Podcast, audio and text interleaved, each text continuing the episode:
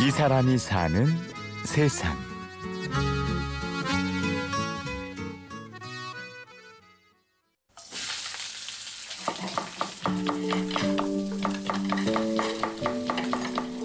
약이 좀 많아요. 여기 앞에 드릴게. 네. 특별히 이거 아이고. 서비스입니다. 저희는 이렇게 서비스도 드립니다. 서울 덕수궁역 돌담길에 있는 작은 국밥집. 이 식당을 운영하는 성공의 신부 김한승 씨가 오늘의 주인공입니다. 언니 내상 가져갔다 내상.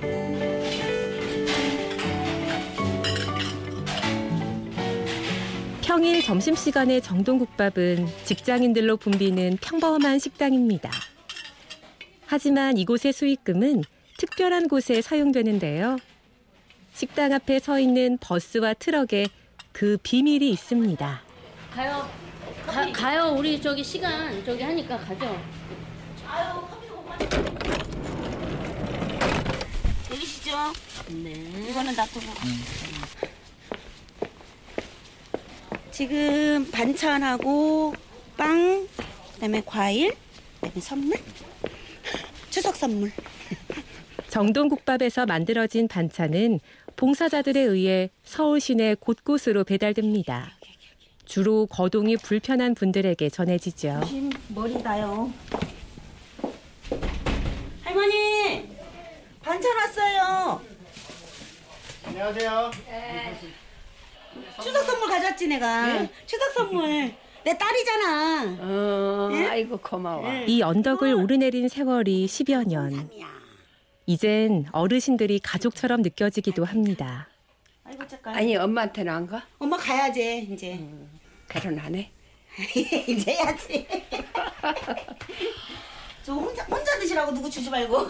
귀여 딸이 갖고 왔는데 누구를 줘? 그렇지 그렇지. 그래야지.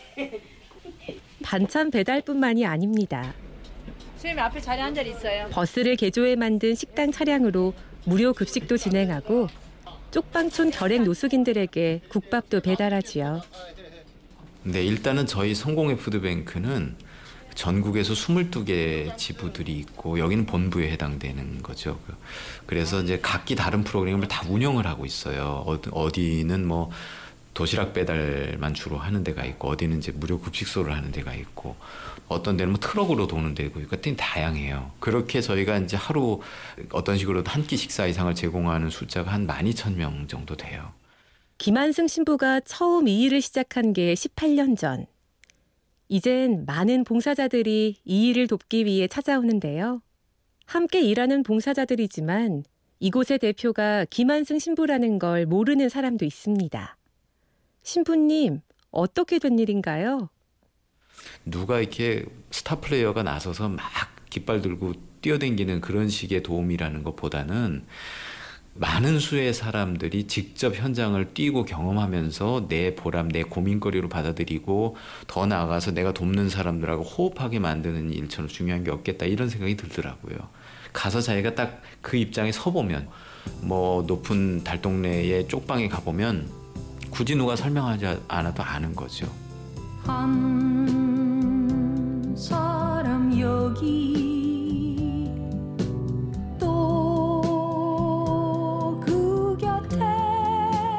직업은 기사라 기사로 들어온 거예요, 실은.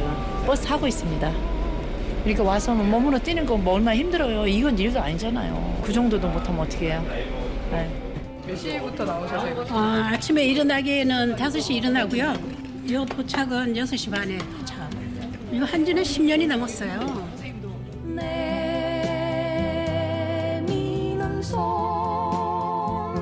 한 사람이 시작한 나눔.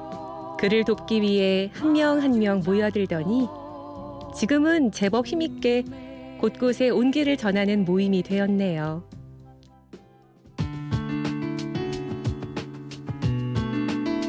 여름에 막 땀을 뻘뻘 흘리고 저랑 가가지고 이제 그 집 문을 열고 들어갔는데 그 할머니가 아유 더운데 고생했다고 이미 본인이 드셨던 이제 설거지 안 한 밥그릇에다가 수돗물을 쫙 받아가지고 더웠지 그러면서 내미는데 기름이 둥둥둥 뜬 물을 한 사발 내미는 거예요.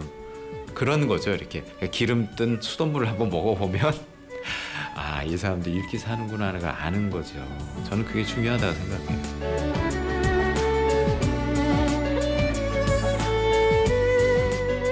여기 후원 좀 많이들 해주, 해달라고 이제 얘기 좀 해줘요 우리 정동 오빠. 그러면 다 불안이만 도와주는 데잖아. 근데도 적어 우리가. 이거 매주 도시락이 한 5, 600개 나가고 태양로 급식이 100인분 이상 나가고 많은 많은 도움이 필요해요. 국밥이라는 게 뭐 고기와 야채가 같이 들어가 있잖아요. 뜨뜻하기도 하고. 한 데에서 잠을 자고 이래야 되는 거리 노숙하고 이런 분들은 저녁에 먹었냐 안 먹었냐 이게 생사를 가리기도 하거든요. 그래서 하여튼 팔자에도 없는 이제 국밥집 사장도 되고 뭐 어, NGO 대표도 되고 이러고 있는 상태예요. 이 사람이 사는 세상. 추석을 앞두고 우리의 마음을 따뜻하게 만들어준 김한승 신부를 만나봤습니다. 지금까지 취재 구성 장수연, 내레이션 임현주였습니다.